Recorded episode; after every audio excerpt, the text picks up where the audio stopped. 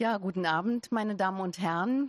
Ähm, ich begrüße Sie herzlich bei Live aus dem Forum, aus dem Max-Bense-Forum der Stadtbibliothek Stuttgart zu einem Abend, ähm, den die Stadtbibliothek zusammen mit dem Ungarischen Kulturinstitut veranstaltet. Ich würde Sie lieber im Max-Bense-Forum begrüßen. So war es auch ursprünglich geplant. Dann säßen wir jetzt hier alle zusammen. Ich hätte ein hoffentlich großes Auditorium vor mir. Neben mir würde unser Gast sitzen.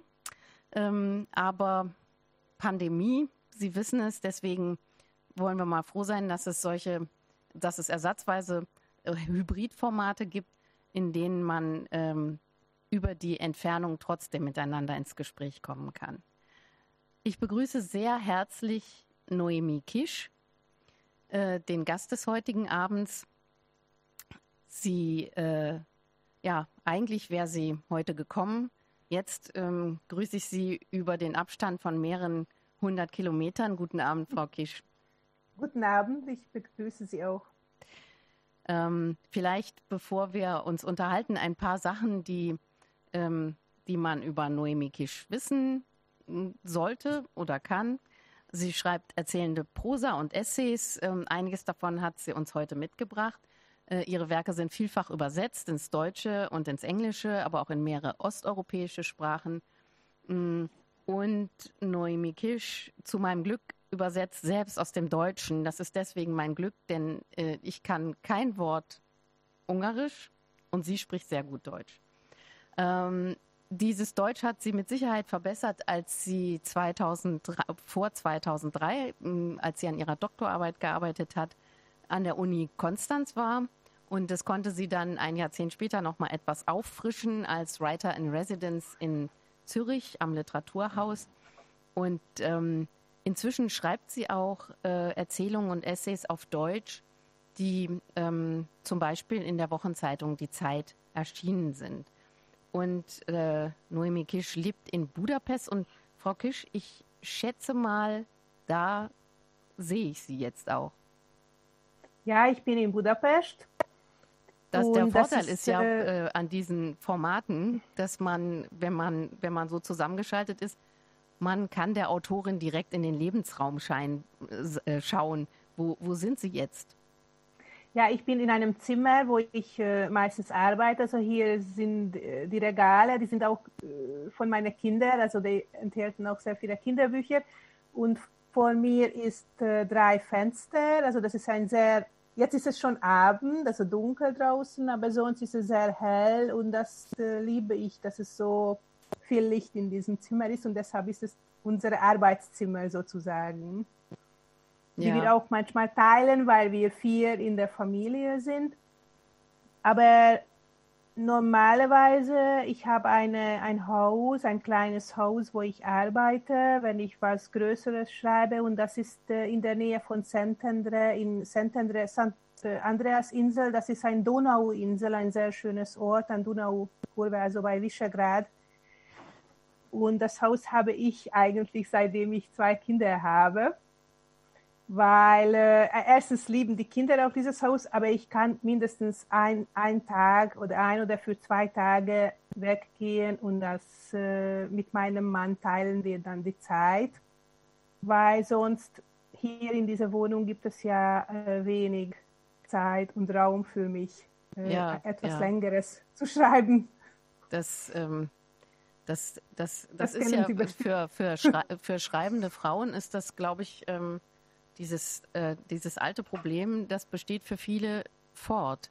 Dass, ähm, dass eben dieses Zimmer für sich allein, wie Virginia Woolf gesagt hat, äh, dass, ähm, dass das nicht immer einzurichten ist, eben gerade wenn man Familie hat.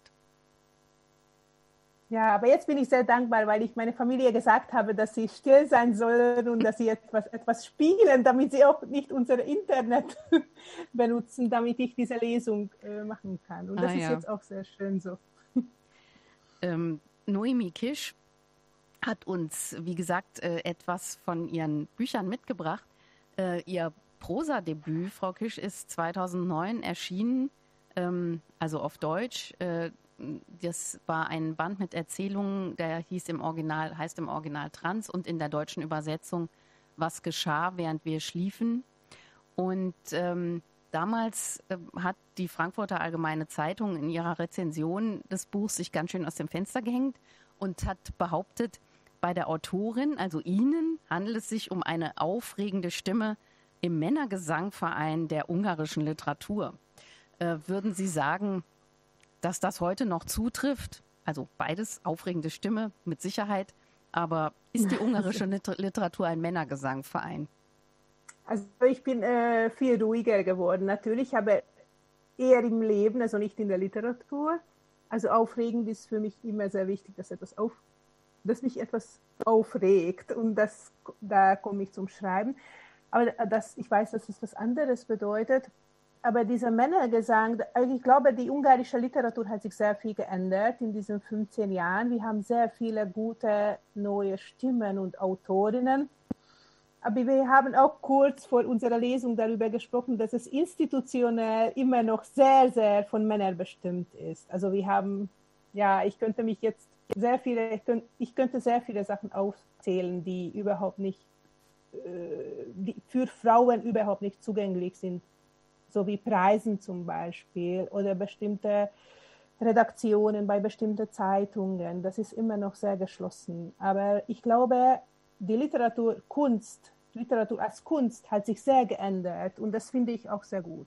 Und wir haben jetzt äh, wirklich eine, eine, eine, eine, eine Zeit, wo ich weiß, unsere Gesellschaftspolitik ist auch sehr konservativ, aber Kunst und die Kunstszene ist sehr offen und sehr anders offenbar auch recht divers. Also ich habe inzwischen ähm, auch wegen Veranstaltungen des Ungarischen Kulturinstituts einige ähm, wirklich überraschende Autoren kennengelernt, Autorinnen oder eben auch Autoren, die selbst ähm, sich als trans oder divers bezeichnen.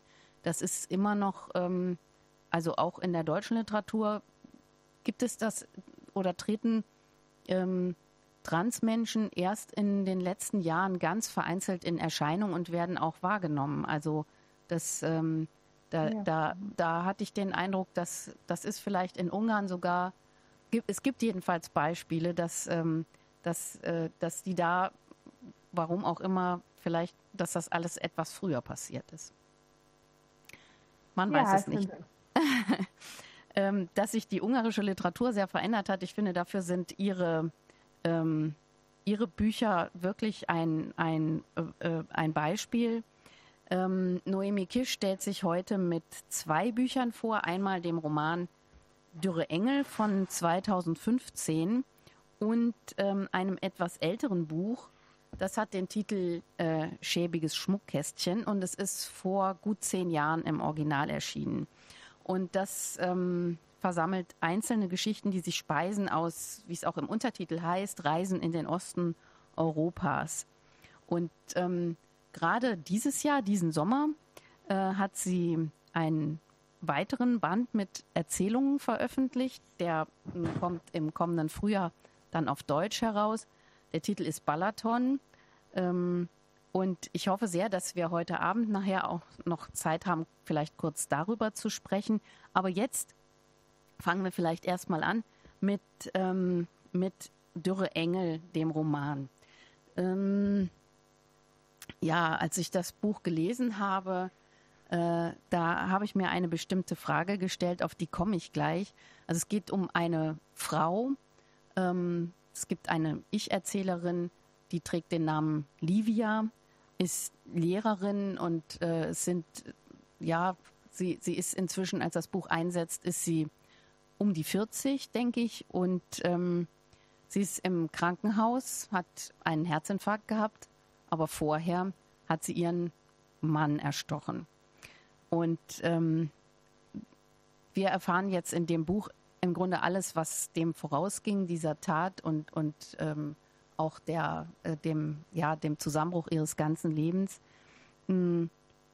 Ursprünglich sollte diese Reihe äh, hier in der Stadtbibliothek in Stuttgart ähm, den Titel tragen Mutige Frauen. Und ähm, naja, und jetzt, als ich das Buch gelesen habe, habe ich mich schon immer mal wieder gefragt, ist jetzt Livia die Hauptfigur und Erzählerin, ist das eine mutige Frau. Was würden Sie sagen, Frau Kisch? Nein, eben nicht. ich glaube, sie, sie ist ja sehr gefesselt dann an ihre Kleinstadtgesellschaft, an ihre Mutter, in, in diese Szene, in diese Schule, wo sie arbeitet, also wie sie aufgewachsen ist. Das ist so hart emanzipiert und hart nicht und sie, sie ist sehr un, unentschieden. Und ich glaube, dass diese Tat ist auch, äh, es wurde mir vorgeworfen, dass es zu hart ist, dass es zu viel ist. Und so darf man nicht äh, ein, ein Roman beginnen und auch nicht enden, weil es gibt Auswege und man verarbeitet sowas oder man macht Therapie und so, aber diese Geschichte spielt in den 80er Jahren in einer Kleinstadt in Ungarn. Also das ist die sogenannte Kader, kaderische Gulaschsozialismus, wo alles nur schön erscheint, wo alles nur so offen ist. Aber gleichzeitig wollte ich eben das zeigen, also wie so eine private Familiengeschichte auslaufen kann. Und in diesem Sinn ist es eigentlich kein feministisches Buch, weil die Frau wird ja nicht in dem feministischen Sinn befreit, sondern durch diesen Tat, durch diesen amoralischen vielleicht oder durch diesen, ja. Ja, ich, ähm, ich habe das gelesen, dass Ihnen dieser Vorwurf gemacht worden ist und äh, dass auch immer wieder das thematisiert wird. Ist das nun ein, Femi eine, ein eine, ein feministisches Buch, ein feministischer Roman, wenn es so etwas überhaupt gibt? Oder ist es das nicht? Ist das ein Verstoß? Ist das übertrieben? Ich fand das, äh, ich denke, man kann sagen, es ist vor allem ein realistisches Buch, denn solche Dinge passieren. Und ähm, es ist eben nicht alles zu reparieren. Und ähm, es gibt auch Leute, die einfach durchdrehen. Und ähm, auch die oder vielleicht die sogar vor allem können ja Thema der Literatur sein. Ähm, warum diese Frau am Ende durchdreht oder warum sie es einfach nicht mehr aushält und dann diese, wie Sie sagen, amoralische Tat begeht, die tatsächlich eine Befreiung ist, das ist ja noch das Allerbeste. Ähm, ja. Die, äh, wie es dazu gekommen ist, das wird eben erzählt. Ähm, wie das formal aussieht, da Darüber sprechen wir vielleicht später noch, wenn wir auch etwas daraus gehört haben. Ähm, aber vielleicht nochmal ähm, einfach zum Verständnis der, der Handlung, äh, was die Frau treibt zu ihrer Tat, hängt letztlich alles mit ihrer ungewollten Kinderlosigkeit zusammen. Also das ist wirklich ein, ein Thema, das sie ihr Erwachsenenleben prägt und begleitet. Äh, sie hat sehr früh ihren Mann kennengelernt. Die beiden haben auch sehr früh geheiratet und dann kommt kein Kind. Und ähm, ich meine, es ist sehr unterschiedlich, aber für viele Betroffene ist ungewollte Kinderlosigkeit auch in unseren Tagen noch ein Tabu, nicht für alle. Ähm, wie sind Sie auf dieses Thema gekommen, Frau Kisch? Ja, danke für diese Frage, weil äh, also für mich ist es ich wollte noch zu dem anderen Frage, äh, Frage die andere, Frage wollte ich noch damit ergänzen, dass es für mich eine, schon ein feministisches Buch ist, aber so sehr privater Feminismus. Also das ist jetzt kein gesellschaftlicher Feminismus, sondern also das ist eigentlich mein Feminismus, das ich darüber geschrieben habe. Und das andere, die andere Antwort ist, dass ich auch äh, selber darunter gelitten habe. Also das ist sozusagen meine Geschichte in dieser Geschichte, dass ich, dass wir sehr lange auf die Kinder gewartet haben. Wir haben Zwillinge mit meinem Mann und das war so ungefähr sechs, sieben Jahre. Und dann habe ich entschieden, dass ich darüber schreiben möchte. Ich habe das auch angefangen. Und dann haben wir die Kinder bekommen und das war für mich auch noch, äh, noch mal sehr gut, dass ich das erlebt habe. Und das war so eine Erleichterung auch natürlich, dass wir Kinder bekommen haben, aber dass ich die Zeit noch neben den Zwillingen gehabt habe, diese Roman zu schreiben, weil dieses Erlebnis so stark war, dieser Kinderwunsch und das nicht zu bekommen und wie und was, welche Gefühle eine Frau aufbauen kann und wie lebt so eine Frau. Also es ist so ein, eigentlich ein, ein, ein, eine verrückte, also es ist so schon fast eine verrückte Frau. Und das ist eigentlich das Hauptthema mein, äh, meines Romans. Also, und nicht äh, diese, diese, diese Töten oder diese häusliche Gewalt, das war nicht eigentlich das Hauptthema, sondern dieses Kinderwunsch. Es steht wie, auch, wie ich das aufbauen kann. Ja, es steht auch das tatsächlich äh, ganz stark im Vordergrund. Man sollte meinen, einen Roman, in dem es um, äh, um so eine Bluttat geht, äh, der, der, da nimmt das einen riesigen Raum ein. Das ist aber gar nicht so, sondern tatsächlich immer wieder dieses, ist es immer, es kommt, es kommt kein Kind, ich werde nicht schwanger. Der Mann sagt, du wirst nicht schwanger, ich schaffe mir lieber einen Hund an. Ähm, das, das, das kommt eben, das, das, das kommt immer wieder. Der Ehemann, ähm, den Livia tötet, heißt, um eben vielleicht die andere wichtige Figur von der Mutter noch abgesehen in diesem Buch kurz äh, einzuführen, dieser Ehemann heißt oder er wird genannt Öji. Das ist ähm, ein Spitzname und das war auch der Spitzname des ähm, in Deutschland gut wohlbekannten legendären ungarischen Fußballers äh, Ferenc Ah, genau.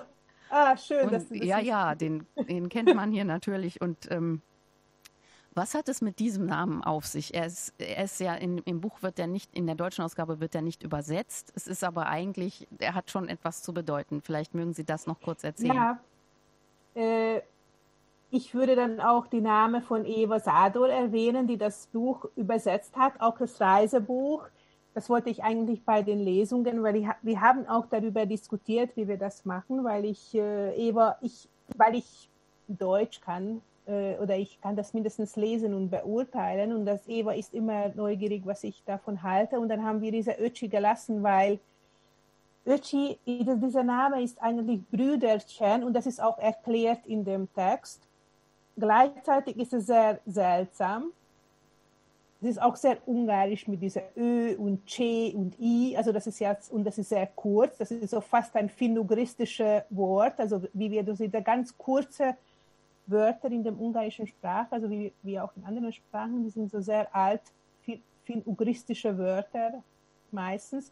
Und das ist eigentlich das Zweitgeborene, die eigentlich nie das bekommen wird wie das Erstgeborene. Also Öchi ist immer eine Erniedrigung und deshalb, wenn mein wenn meine Tochter sagt äh, meinem Sohn, du bist Öchi, das ist immer eine ein Streit, eine Erniedrigung und das gibt es heute nicht mehr. Aber in der Kaderzeit und in dem feudalistischen Ungarn, das war in jeder Familie gab es ein Öchi.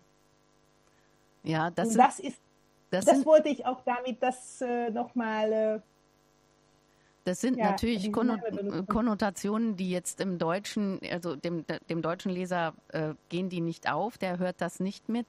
Ich werde mir das übrigens merken, ich habe zwei jüngere Brüder. Vielleicht werde ich denen ja, auch mal sagen, ihr seid Öji. Kusch. Ja. Und ähm, aber die Figur, also auch wenn man das im, als deutscher Leser nicht mithört, äh, diese, diesen Beiklang von Öji, die Figur funktioniert eben trotzdem.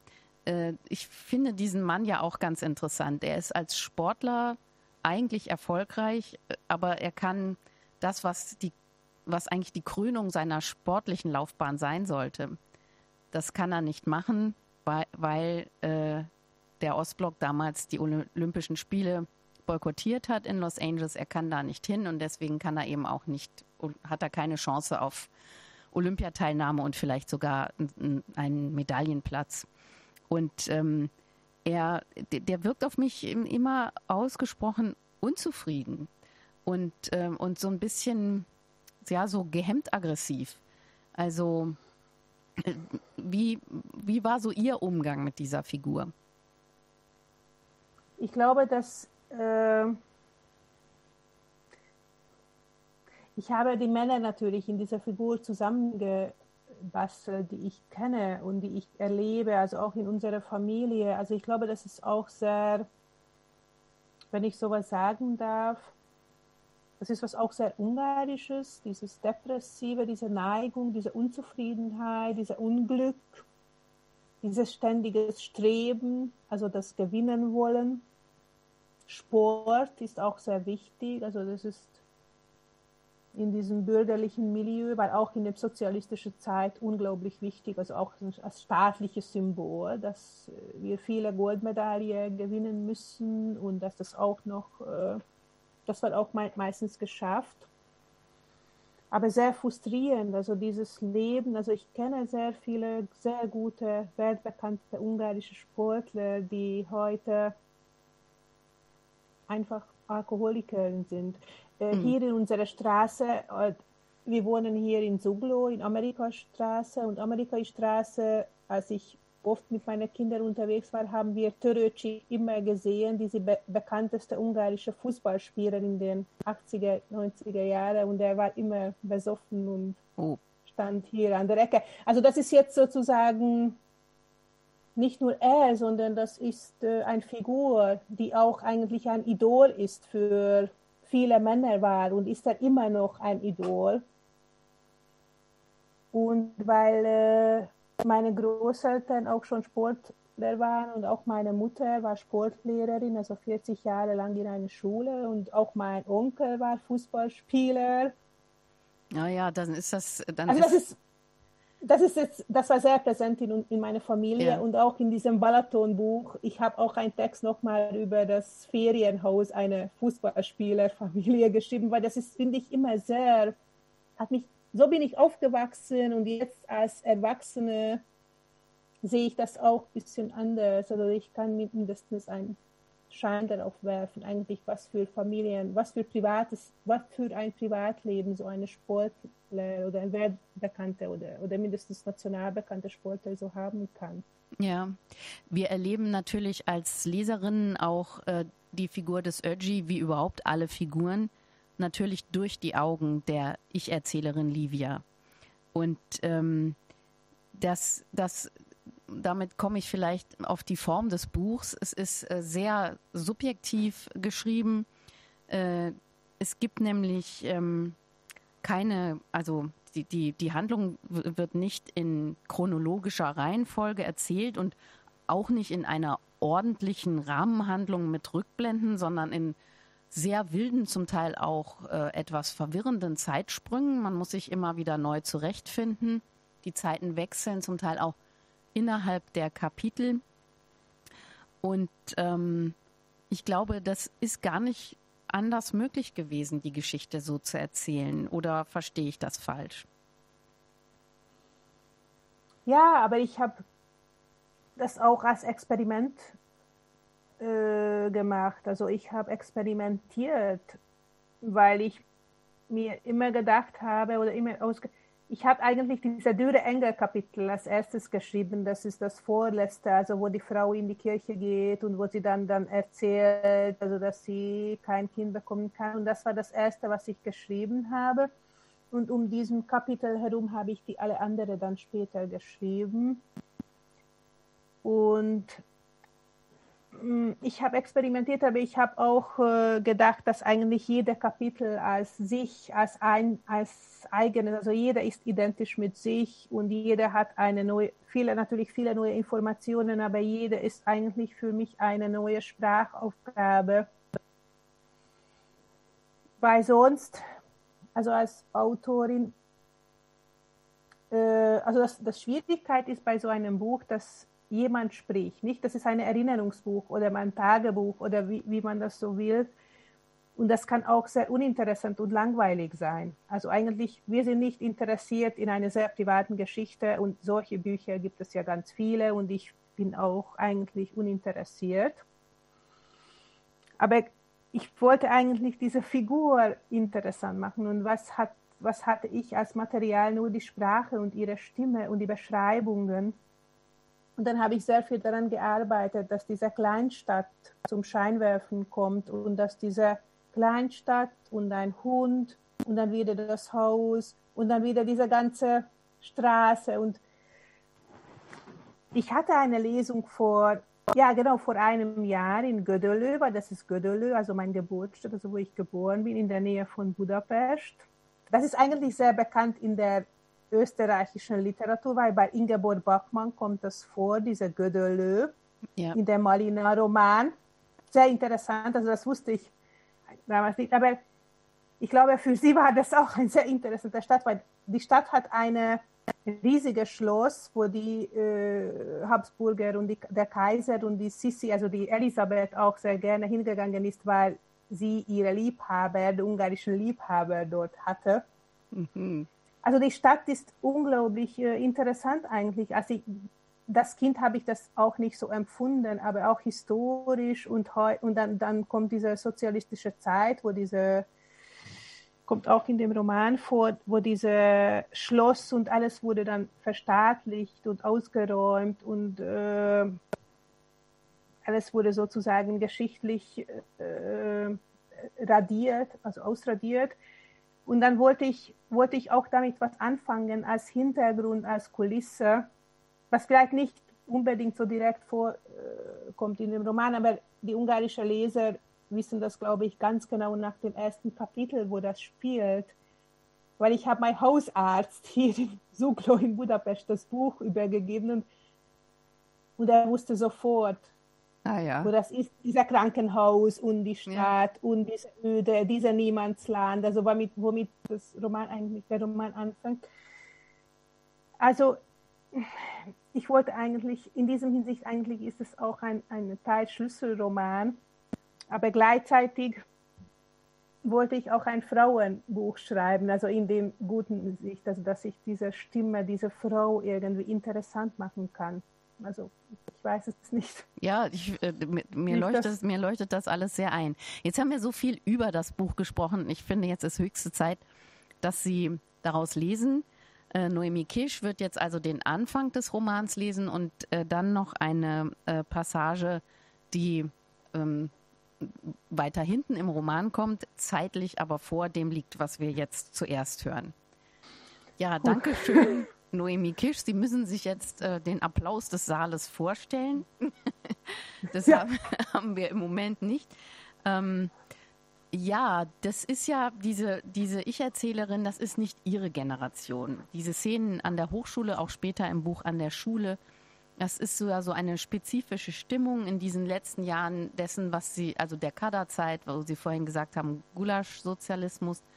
Und das war ja nun vor ihrer Zeit. Also Sie haben das als, äh, als Kind, als, als junges Mädchen ähm, vielleicht noch miterlebt, aber genau diese Szenen ja nicht.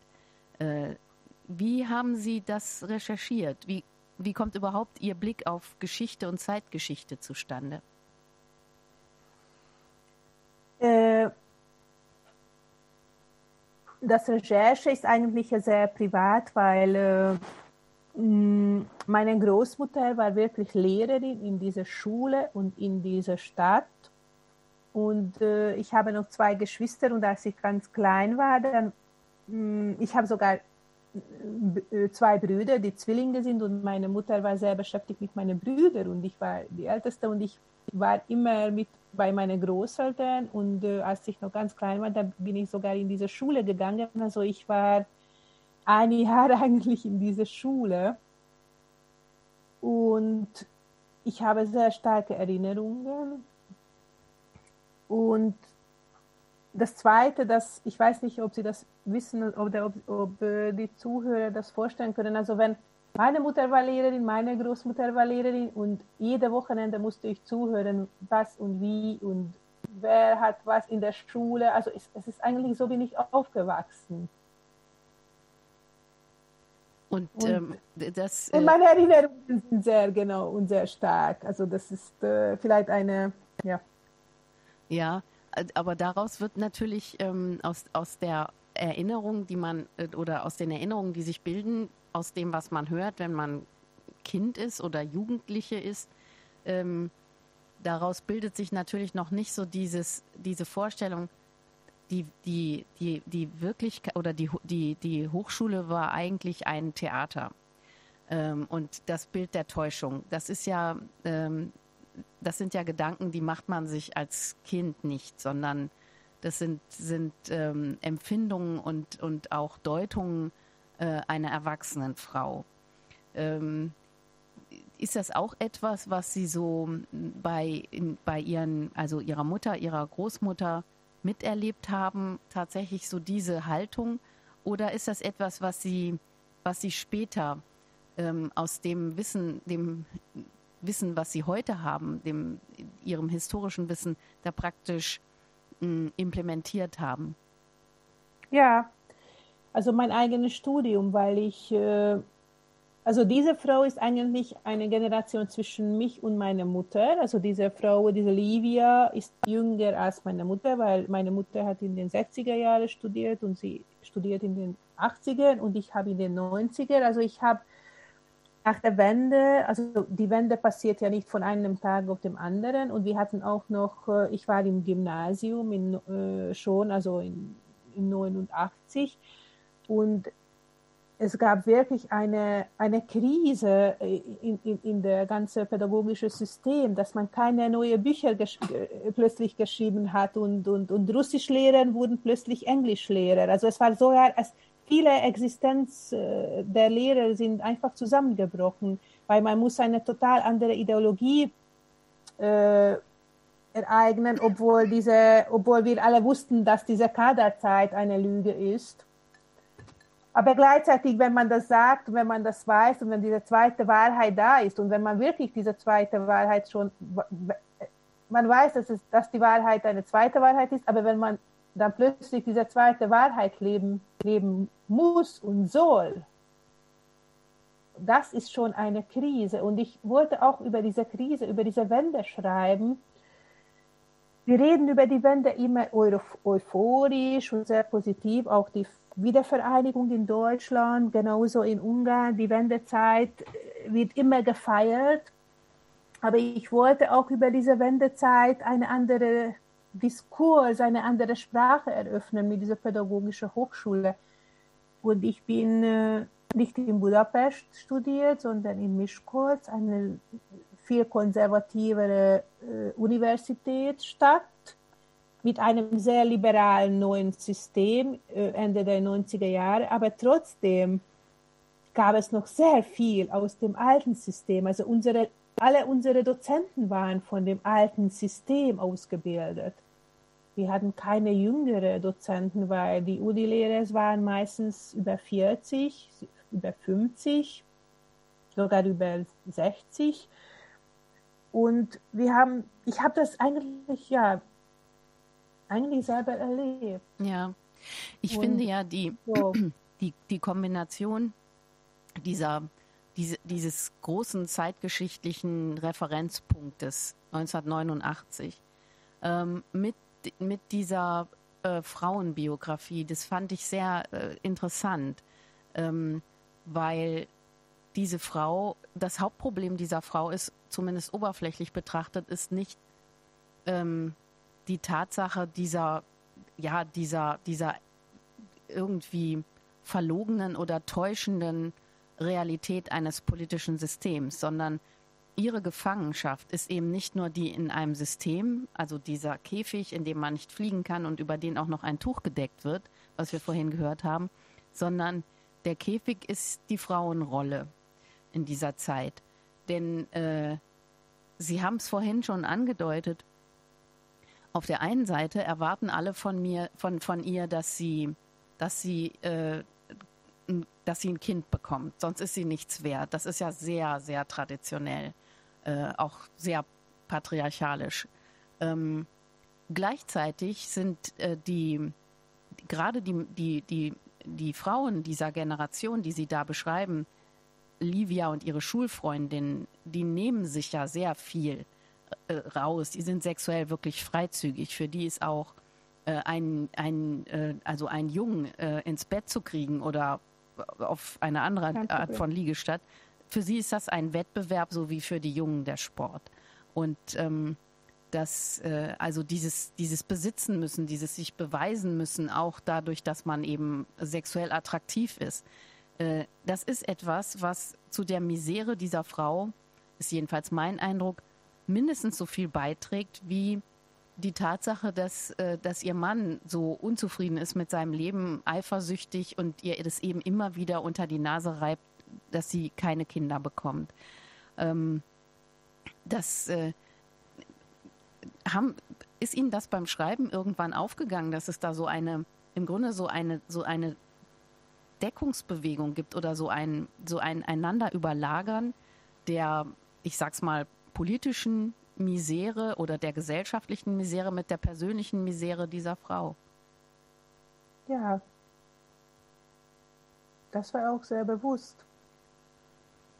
Äh, aber was Sie gesagt haben, das finde ich sehr, sehr, interessant, weil plötzlich, also daran habe ich eigentlich nie gedacht, dass dieser Mann und dass diese Frau sehr ähnlich sei. Dass die Öchi, dass der Öchi und äh, mit, mit seiner Unzufriedenheit ist eigentlich sehr ähnlich wie Livia mit ihrer Unzufriedenheit.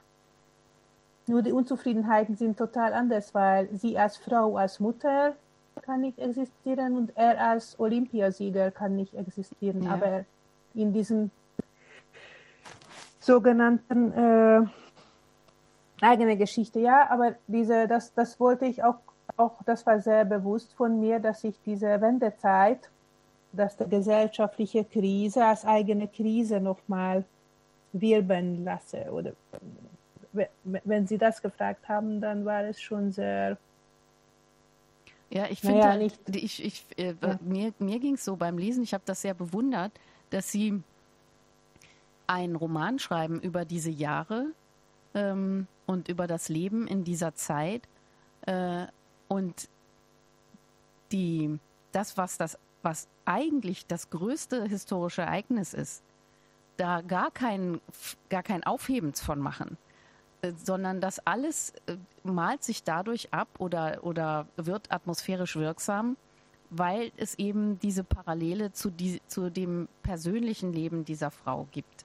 Also das, äh, das, das ist ähm, in Deutschland hieß es ewige, also jahrzehntelang, wann kommt der große deutsche Wenderoman? Also der Roman, der, der wirklich, der wirklich diese 1989 endlich würdigt. Und das, ähm, das haben äh, sehr viele Autoren haben Bücher über diese Jahre geschrieben, aber die guten davon, die sagen eben nicht und dann fiel die Mauer und dann ist das und das passiert und und so äh, wie das wie das vielleicht irgendwelche Fernsehmehrteiler machen würden, sondern da ist im Grunde so wie es ja auch wie man wie man Geschichte eben tatsächlich auch erlebt, wenn man darin ist, das ist dann immer etwas das wenn im Alltag dann etwas passiert, ist der Alltag eben viel wichtiger, als dass man sagt, boah, Wahnsinn, das Brandenburger Tor ist offen oder so. Ähm, Nein, aber ich, ich wollte noch was äh, darüber sagen, weil wir letztes Jahr hatten wir 30 Jahre Wende, also ja. 19. Und ich war bei einer Tagung eingeladen, weil ich habe zu dem Balaton-Buch habe ich nochmal über meine Erinnerungen geschrieben, weil meine, mein Vater hat sehr gut Deutsch gesprochen und wir hatten auch DDR-Leute am Balaton. Da, darüber wird es auch gehen in dem Balaton-Buch. Und ich war mit so einem Text auch eingeladen, dort gelesen. Und was sehr interessant war bei dieser Tagung, das war eine Tagung für, für, äh, für, Historiker, also für ungarische Historiker, die mit ungarischer Geschichte sich auseinandersetzen. Und da gab es eine Frau aus Bischkolz, Dobak Judith, sie, hat, sie, sie recherchiert schon, schon seit Jahren Arbeiterkolonien, über die überhaupt man gar nicht gesprochen hat, also über Leute, Familien und private Erinnerungen in der Familie, wo diese riesigen Kraftwerke geschlossen waren also in der Nähe von Mischkolz, in der Nähe von Balaton, also im oberen Teil. Wir haben ganz viele äh, schwerindustrielle äh, Firmen, die einfach von einem Tag auf den anderen nicht mehr existierten, wo auch ganz viele Familien, sogar Familienkolonien errichtet wurden in den 50er, 60er Jahren. Und niemand hat eigentlich diese Leute nie interviewt, wie sie die Wende erlebt haben. Aber diese Frau hat das jetzt gemacht. Und was ist die Antwort? Was für eine Wende. Ja. Wir haben nur Negatives erlebt, unsere ganze Existenz verloren. Und diese Wende, also die haben das erst mal gar nicht verstanden. Welche Wende? So wie, wo, was, warum, was wird gefragt? Ja. Das ist natürlich ein großer Und das ist, ja, ein großer, das ist sehr interessant. Es ist ein großer Unterschied äh, äh, zu, zwischen Ungarn und Deutschland, weil für Deutschland hat das etwas ganz anderes bedeutet und da wird, ja. da wird niemand sagen, welche Wende. Auch diejenigen, die, die viel verloren haben oder glauben, viel verloren zu haben, das ist ja nicht immer dasselbe. Ähm, für die ist trotzdem dieses, dieses Datum ähm, äh, äh, nicht, nichts Irrelevantes. Aber äh, im, im Erleben und in der Erinnerung geht es eigentlich die ganze Zeit nur darum, Also man hat das eine im Fernsehen gesehen. Ähm, ja. Und, äh, und was man aber erlebt hat, das sind eben, das ist eben das Leben, das sind ganz andere Dinge. Nein, mein Vater, äh, Entschuldigung nochmal, also mein Vater, für meine Eltern war es, für mich war die Wende die, das Beste, das Wichtigste, was in meinem Leben bisher passiert ist, weil es, weil wir reisen konnten, weil ich damals studiert habe, weil meine, meine Eltern waren auch plötzlich auch offen und alles. Aber mein Vater hat auch nach zwei, drei Jahren seine Arbeit verloren. Also es ist schon, und wir erinnern uns, wir reden nie darüber, dass mein Vater eigentlich ein Jahr lang arbeitslos war. Wir reden immer nur positiv über die Wende, weil dass dieses kommunistische System zu Ende war und dass die sowjetischen Soldaten Ungarn verlassen haben in Anfang der 90er Jahre, dass die Sowjetunion zusammenbrach. Ja. ja. Das Jetzt, ist noch interessant vielleicht. Das, ja. Das. Jetzt, ähm, ich, ich habe es angekündigt, Sie haben noch ein weiteres Buch mitgebracht, beziehungsweise werden uns das jetzt gleich vorstellen. Ähm, und das sind nun Geschichten, die ja die, die hätte man, wage ich zu behaupten, nicht schreiben können, ohne dass es die, äh, diese Wende, die Öffnung des Ostblocks gegeben hätte. Äh, schäbiges Schmuckkästchen. Äh, ich musste dann irgendwann, ich habe das erstmal so zur Kenntnis genommen, Reisen in den Osten Europas, hm, was der Untertitel ist und ähm, Jetzt ist natürlich so aus der südwestdeutschen Perspektive, also hier von Stuttgart aus gesehen, ist ja schon Ungarn ganz schön im Osten Europas. Und ähm, tatsächlich ist es so, dass diese Reisen äh, von Budapest aus gesehen ja auch nicht so übermäßig weit nach Osten führen. Eine zum Beispiel führt eben äh, gerade bis nach äh, Gödele, also die, ihre eigene Vergangenheit, ihre Kindheit und Jugend. Ähm, dann habe ich mir so überlegt, wo verortet eigentlich äh, Noemi Kisch sich selbst als Ungarin? Also wo ist ihr Ungarn? Ähm, für Sie als Schreibende, aber eben auch im Lebensgefühl? Ja, also das ist auch ein Buch, der eigentlich ohne Wende nicht, äh, wie Sie gesagt haben, dass es ohne den Wende hätte es nicht schreiben können, weil wir durften ja eigentlich nie in die Sowjetunion reisen vor der Wende oder nur mit geschlossenen äh, Wagen, also in der Kutsche, in der in der Bahn musste dann immer den Vorhang zu, zugemacht werden. Und das war überhaupt nicht einfach. Wir haben ja Ungarn, also die, äh, nach Trianon wurden ja viele Ungar, äh, Teile von Ungarn äh, in den Karpaten sind heute äh, die heutige Ukraine und dann Rumänien, die Marmaros, RD, äh, Transsilvanien und auch Vojvodina in äh, Serbien und dann auch in der damalige Tschechoslowakei äh, leben auch äh, zwei, drei Millionen Ungarn immer noch in diesen Gebieten.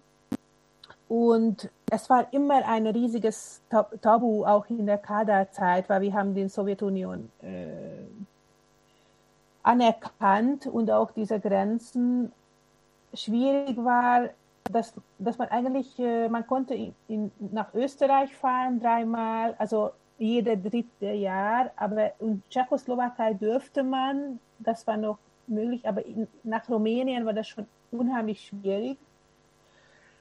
Und Sowjetunion das ist auch sehr schwierig. Also deshalb ist dieses Buch eigentlich äh, ein Wendebuch, eine Neuentdeckung des eigenen oder Neuentdeckung des, des Ostens von Ungarn und diese Gebiete, die natürlich sehr multikulturell sind und waren immer sehr multikulturell. Und ich habe studiert in äh, Mischkurs. Wir haben kulturelle und visuelle Anthropologie. Und ich hatte, ich habe über Zelan meine Arbeit geschrieben. Und dann äh, einen, die Anthropologen haben mich gefragt, ob wir vielleicht zusammen nach Tschernowitz fahren. Und so ist dieses erste Text eigentlich entstanden. Und dann jedes Jahr haben wir andere Gebiete dann besucht. Und so ist dann dieses Buch hier entstanden, also ohne Grenzen sozusagen. Ja, die, die Grenzen, die sind eben genau nicht die geografischen Grenzen. Das gerät ja alles sehr ins Schwimmen. Ähm, aber sie überschreiten da in dem Buch ja auch äh, ganz deutlich die Grenzen der Wahrnehmung. Also ähm, wir werden das ja gleich hören. Es ist, ähm, es sind ja die, weniger Reiseimpressionen, das wäre, glaube ich, ein totales Missverständnis, sondern eigentlich Impressionen, die in der eigenen Vorstellungskraft gewonnen werden. Also sind Lektüre-Reminiszenzen ähm, und eben nicht, wie das oft ist in so äh, in Reiseerzählungen, so gut gebaute, durcherzählte Szenen und Beschreibungen, äh, sondern eigentlich sind es ja mindestens so sehr Reisen im, im eigenen Kopf wie Reisen im, im Bus durch tatsächliche Landschaften. Und ähm, ich habe mich dann gefragt, was sind, äh, was sind bei dieser Art des Schreibens, äh, was sind da Ihre Vorbilder? Es kommen ja sehr viele literarische Namen in dem Buch vor, aber was, wo würden Sie sagen, wo, ähm, was ist das, woran Sie sich selber orientiert haben? Woran messen Sie sich? Was, was hat Sie da auch inspiriert?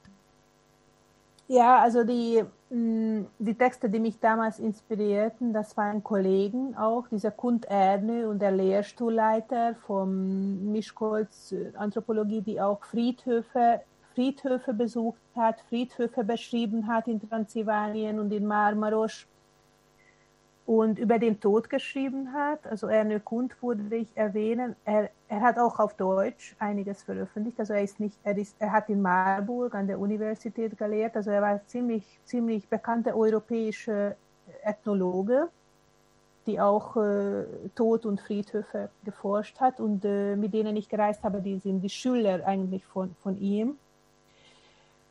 Und dann, ja, also meine also diese illustrierte Reiseführer erwähne ich, die mein Vorbild war, aber nicht als Schreiben und Denken, sondern überhaupt, dass die Bukowina, das Pschemische, Transsilvanien, das waren, also die Habsburger haben immer wieder diese, diese Entdeckung gemacht und die Kaiser, also die ganze Verwandtschaft musste dadurch Reisen und die ganze Soldatentum waren an bis zu dem Odessa und Bukowina. Also es gibt ganz viel in österreichischer Literatur, die ich damals gesammelt habe und gelesen habe.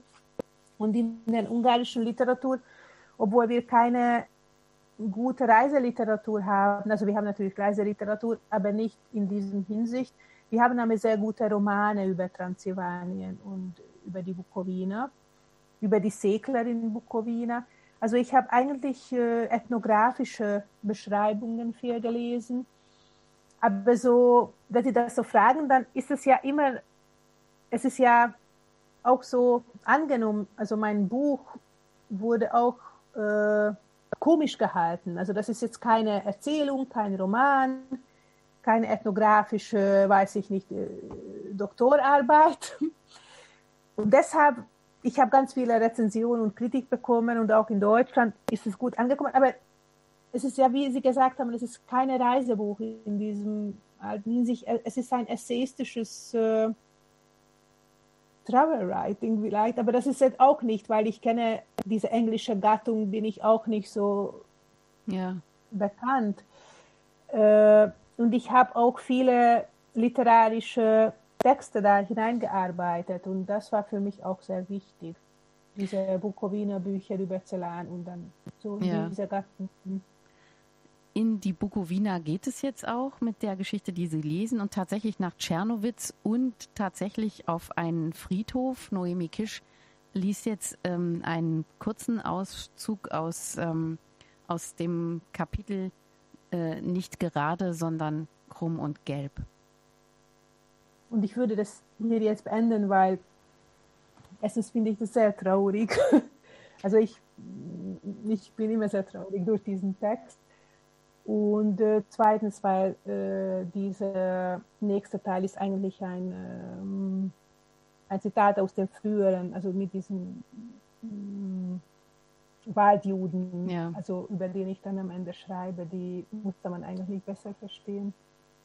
Ich war nach vor ein paar Jahren wieder in Tschernowitz und wieder in diesem Friedhof und das sieht schon ganz anders aus. Also äh, sie haben jetzt eine Renovierung angefangen und man hat mindestens die Gräber, also man kann sie mindestens äh, tasten und sie sind ausgegraben aus, dem, aus diesem Pflanzenabdeckung. Äh, es ist riesengroß Also man braucht mindestens, äh, mindestens drei, vier Stunden, das überhaupt. Aber die Budapester jüdische Friedhof ist natürlich noch größer. Also das, das, das kann man nicht vergleichen. Aber dieses Tschernowitzer Friedhof ist auch einer der größten von, von Europa und überhaupt von Mitteleuropa. Sie äh, schreiben ja auch in, äh, in diesem Kapitel, wie viele ähm, äh, Dichter, die, wenn man sich nicht genauer damit befasst, die man äh, der österreichischen Literatur zurechnet, ähm, eigentlich aus Tschernowitz gekommen sind. Also Tschernowitz gilt ja auch, also Sie schreiben, es ist die Stadt der toten Fotografien, aber es ist eben auch tatsächlich die Stadt von Dichtern und Dichterinnen. Äh, diese, diese Exkursionen, das ist ja die Chance gewesen, an äh, eigentlich an eine verlorene Vergangenheit wieder anzuknüpfen. Aber das Lesen ging es mir so, dass mir das vor allem vor Augen geführt hat, dass das nicht möglich ist, äh, diese Anknüpfung, sondern sie zeigen ja immer, also das Buch ist, ist das Gegenteil von nostalgisch, finde ich, sondern es ist eigentlich die Destruktion von Nostalgie. Ähm, war das Ihre Absicht? Äh, ich habe vor einem Jahr habe ich äh, Karl Schlöbel hier ja. getroffen in Budapest. Das war sehr interessant. Er war früher in Tschernowitz. Er war vor der Wende schon in Tschernowitz in der Ukraine. Damals äh, gab es natürlich die Sowjetunion und alles hat irgendwie funktioniert und das natürlich diese freie Ukraine, das war noch schlimmer. Also das war auch, also wie dort die Menschen und der ganze Industrie diese Wende erlebt hat.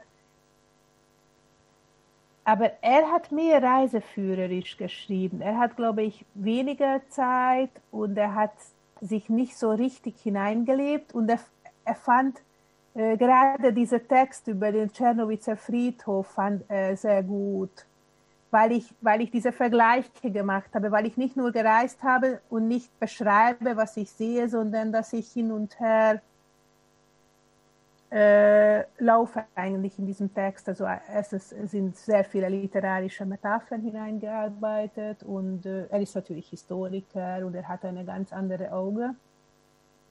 Aber er kennt sich natürlich auch sehr, sehr gut aus und äh, es war für mich auch sehr interessant, wie er damals Czernowitz beschrieben hat. Also eigentlich vor ungefähr zehn Jahren vor, vor meiner Reise. Und äh, ja, es ist einfach ein literarisches Reisebuch in diesem Hinsicht. Also mehr literarischer als, äh, als äh, ein, ein normales Reisebuch oder eine historische Beschreibung. Es ist eher literarisch, metaphorisch beschrieben. Ja. Und es ist auch sehr interessant, dass Fotografien in jeder Grabstein gibt. Das ist nur Mitteleuropa. Also das findet man nur in Ostungarn. Also das ist, hier fängt es an und geht bis nach Odessa. Also das findet man nirgendwo. Findet man heute, dass wir das kommt, aber in den 90, 80er, 90er Jahren und überhaupt nach dem Zweiten Weltkrieg und vor dem Zweiten Weltkrieg, wo diese Fotografie so beliebt war in Mitteleuropa, dass eigentlich man hat sich so begraben lassen mit einem Porträt. Das ist unglaublich.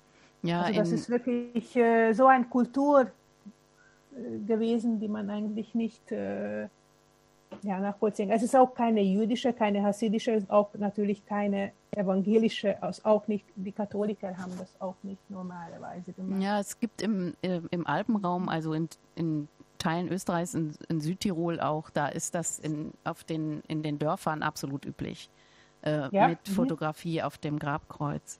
In Italien habe ich das auch gesehen, in Sizilien, aber das ist auch nicht so alt. Also nicht so alt, glaube ich, wie in Mitteleuropa, dass man schon ja. äh, eigentlich vor dem Zweiten Weltkrieg, aber ich kenne mich das auch nicht so ganz genau aus, aber ich glaube, dass es hier auch sehr verbreitet ist, besonders in Czernowitz. Sie, ähm, Sie haben ähm, Paul Celan erwähnt, dass äh, das, was anfangs dieses Auszugs ähm, äh, zu lesen ist, es ist gar nicht gut, Deutscher zu sein, es ist nicht gut, gar nicht gut, in der Bukowina Jude zu sein, tot zu sein ist gut, heißt es ja. Ähm, und äh, all das trifft auf Paul Celan zu, mm, also den auf Deutsch schreibenden Dichter, äh, der vor 50 Jahren gestorben ist und eben jetzt sind in drei Tagen, äh, am 23. November, jetzt sich sein Geburtstag zum hundertsten Mal. Und Sie, Frau Kisch, haben Ihre Doktorarbeit über Celan geschrieben und wenn ich es richtig verstanden habe, über seine Rezeption in Ungarn. Ähm, das würde mich jetzt doch interessieren. Wie ist die Celan-Rezeption in Ungarn? Wie hat sie sich in den letzten Jahren verändert? Äh, in den 60er, 70er Jahren, er, hatte selber Verbindungen zu ungarischer Literatur. Seine Gedichte wurden äh, übersetzt. Und als er von äh, in Bukarest hat er schon sich mit ungarischer Dichtung auseinandergesetzt und als er nach Wien gegangen ist, ist er auch ein paar Tage in Budapest, das ist auch schon bewiesen worden. Da, äh, von Bertrand Bodiou war auch hier in Budapest und hat auch, äh, auch Celan Sohn, hat sehr viele Kontakte gefunden also so, dass, dass äh, er war immer gefragt, schon nach seinem Tod in den 70er Jahren in äh, deutsche Anthologien wurde er übersetzt, aber wir haben auch Dichter wie Marno Janusz oder Oravec Imre, Lato László, Shane Gabor, die auch einen sehr ähnlichen Stil entwickelt haben, also hermetische Dichtung, ist sehr beliebt worden in den 80er, äh, 90er Jahren heute vielleicht nicht mehr so. Also heute ist diese Renaissance, diese Rezeption hat etwas nachgelassen. Aber jetzt wegen der 100 Jahre Geburtstag ist auch äh, äh, eine katholische ungarische Liter Literaturzeitung, hat mich auch gebe gebeten, nochmal über Celan was zu schreiben. Und ich habe jetzt mich ein bisschen recherchiert, worüber ich könnte noch mal schreiben. Und das, ich habe jetzt die Gravierungen seiner Frau gewählt, die auch sehr schön sind. Und äh, vielleicht nicht so viele Leute wissen, dass Atemkristall und äh, Atemwände wurde von seiner Frau äh, Giselle Lestrange, also sie hat diese Radierungen gemacht. Und was ich äh, sehr sehr gut empfunden habe, sehr interessant empfunden habe und die mich auch sehr mitgenommen hat, dieser Briefwechsel zwischen Celan und seiner Frau, mhm. die mich eigentlich interessanter ist als Ingeborg Bachmann und dieser poetische, äh, poetische Zusammenhang zwischen den beiden, die wurde sehr oft erwähnt und beschrieben worden, aber mit seiner Frau und über seinen Selbstmord und über sein Leben in Frankreich und Deutschland. Also da kann man wirklich sehr viel erfahren und über seine Tschernowitzer Erinnerungen und wie er dann empfunden hat und wie Antisemitismus nach dem Zweiten Weltkrieg immer noch in den 60er Jahren so verbreitet war und wie er das wirklich empfunden hat in den deutschen äh, Zeitungen und äh, äh, Poetiktagungen teilzunehmen. Das ist schon sehr dramatisch. Und seine, äh, seine Ehe wurde dann auch zusammen äh, also sie haben sich geschieden lassen und er hat dann alleine gelebt, aber immer seine Frau hat ihn nochmal begleitet und äh, ja, also das ist, äh, ich glaube, er ist immer ein Mittel Mitteleuropäer ge äh, geblieben und das ist auch in seinen Tagebüchern oder in diesen Briefen auch sehr stark präsent. Er hat sich nicht wohl gefühlt, auch nicht in Paris, auch nicht in Deutschland. Und in Bukarest hat er sich auseinandergesetzt mit dem surrealistischen Dichtung. Und das war für ihn auch, glaube ich, die wichtigste Zeit, immer noch dieser Tschernowitz und Bukarest, also diese frühere Zeit in seinem Leben. Dieses, also, äh, so. das, das Thema Mitteleuropa und Paul Celan als, als äh, mitteleuropäisch empfindender Dichter, ist es vielleicht äh, das, was, was Sie mit ihm verbindet? Also was Sie an Paul Celan interessiert. Also dieses, ähm, die, diese, die, äh, also seine, seine Dichtung, da kann man ja nicht sagen, das ist jetzt mitteleuropäisch, das ist halt einfach, das ist etwas für die, für die Welt, ja. Aber ähm, die, dieses, dieses, dieses Gefühl, diesen, diesen, dass es, dass das der Ort ist, der aber eigentlich ähm, nicht greifbar ist. Mitteleuropa, ja. Das muss man ja bekanntlich erfinden und verbessern. Ja. Äh, ist es ich, habe, ich habe eher diese Mehrsprachigkeit und äh, Hebräisch, Deutsch, Französisch, Rumänisch, also dass, dass er alle diese Sprachen hochrangig be benutzt hat und beherrscht hat. Und äh, auch äh, ja, also diese Mehrsprachigkeit und diese mehrere Kulturen, die zusammenleben, also wie ich dann auch in, in meinem Reisebuch das äh, ganz oft erwähnt habe und das versucht habe, auch in diesem Friedhofbeschreibung nochmal zu tun. Und diese ganze Avantgarde und surrealistische Dichtung, die dann er, mit der dann er aufgewachsen ist, weil Celan ist nicht einzigartig in diesem Hinsicht, weil er hat sehr viele poetische äh, Programm eigentlich mit anderen rumänischen äh, Dichtern äh, zusammen eigentlich, das ist heute schon bewiesen worden, also welche Einflüsse er dann auch Czernowitzer Dichtung, wie Rose Ausländer und Nelly mhm. Sachs und alle diese wichtige Frauen eigentlich, die auch äh, gedichtet haben. Und das ist für mich heute, wenn ich über Celan denke, das ist mir immer äh, schon als Hintergrund und immer sehr wichtig. Und das habe ich auch in meinem Doktorarbeit damals beschrieben. Also dieses Geboren, also wo er geboren ist und was er dann mitgenommen hat. Und wie er dann eigentlich die deutsche Sprache auch nochmal erneut hat oder ganz anders, eine ganz andere Sprache entwickelt hat. Also diese Wortmetapher nicht. Also das ist vielleicht eine ja. Fremde in dem eigenen Ja, die Fremde im eigenen, aber eben auch die, ihre, der Titel ihrer Doktorarbeit ist auf Deutsch übersetzt etwa Grenzsituationen. Ist das ungefähr richtig? Ja, und das ist auch dieses Thema. Ja. Diese ähm, Mehrsprachigkeit. Die, äh, die, die Grenze, das, das ist ja etwas, was ähm, also seit dem, seit dem, seit dem 20. Jahrhundert Autoren wahnsinnig interessiert. Woran liegt das eigentlich?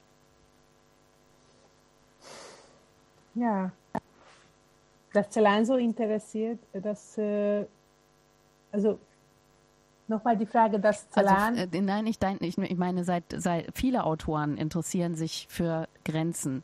Und ich glaube, für sie ist das Thema auch, äh, also sie, Naomi Kisch, ist, Naomi Kisch ist das Thema ja, auch ja. wichtig. Mhm. Ja. ja. Ja, durch Celan habe ich sehr viel gelernt.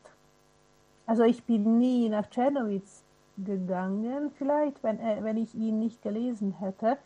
Und das war nicht in Deutschland, wo ich, wo ich ihn kennengelernt habe. Das war nicht in Konstanz. Als ich äh, wegen ihn habe ich eigentlich nochmal die Sprache nochmal gelernt, weil ich hatte eine, eine Dichterin als, als äh, Universitätsdozentin, die eigentlich äh, Ärztin war, aber nach der Wende durfte sie auch lehren. Sie, war, sie ist Bene Ijuja, eine ungarische Autorin die dann uns äh, äh, Seminare gegeben hat über Poetik, wo wir auch selber geschrieben haben. Und er hat, er hat äh, ungarische jüdische Dichtung gemacht, also Pilinski, Rodnoti und äh, viele ungarische Gedichte haben wir auch. Äh, sie hat sehr viele Seminare über Holocaust gegeben das war sehr neu alles, also das war früher ganz anders, also vor der Wende, diese ganze Holocaust-Rezeption mhm. und Kertész natürlich und alle diesen wichtigen ungarischen, äh, Holocaust-Literatur gab es schon seit den 60er Jahren sehr stark, aber das war auch tabuisiert und dann plötzlich gab es und dann in einem Seminar hat sie gesagt, da gibt diese Porzellan und er würde dazu was schreiben und ich war dann auch, ich habe Sprachgitter gelesen und das war schon sehr, ich war sehr beeindruckt, dass es so philosophisch und sprachlich sehr interessant war für mich und dann habe ich über Czernowitz gelesen und so hat es angefangen. Ja. Aber Doktor, Doktorarbeit muss, muss immer eine, eigentlich eine sehr klassische Arbeit sein und ich habe darüber hinaus dieses Reisebuch geschrieben. Das ist eigentlich meine, hm, mein Tagebuch zu meiner Doktorarbeit oder ich weiß nicht, wie ich das sagen könnte. Das ist, und ich finde, dass dieses ganze Unisystem, dieses akademische System, das ist, äh, ich kämpfe immer damit. Also ich habe damit immer mein, mein eigenes Problem, weil das ist bei uns genauso begrenzt und, und sehr wie soll ich sagen, sehr akademisch, auch sehr patriarchalisch natürlich, weil wir haben Akademiker in Literatur können und sind hauptsächlich Männer. Und überhaupt diese, diese ganzen Gattungen wie Reisen und Anthropologie und Literatur und Ethnologie und dann diese ganze Sachen, also eigentlich auch meine eigenen Bücher und meine eigene Arbeit ist sehr, äh, es kommt an an der Uni, aber ist nicht akademisch anerkannt. Und das ist auch immer mein Kampf so ein bisschen, dass, ähm, warum eigentlich? Ja, das ist, das ist wahrscheinlich der Preis für ein Grenzgängertum. Dass, ähm, dass, dass man dann eben nicht richtig reinpasst. Das ist, das ist vielleicht das Schicksal. Ich äh, schaue auf die Uhr, die Zeit ist fortgeschritten. Ja. Ich, ähm, man könnte, man könnte wirklich, äh, also ich hätte Lust, mit Ihnen noch stundenlang äh, zu reden.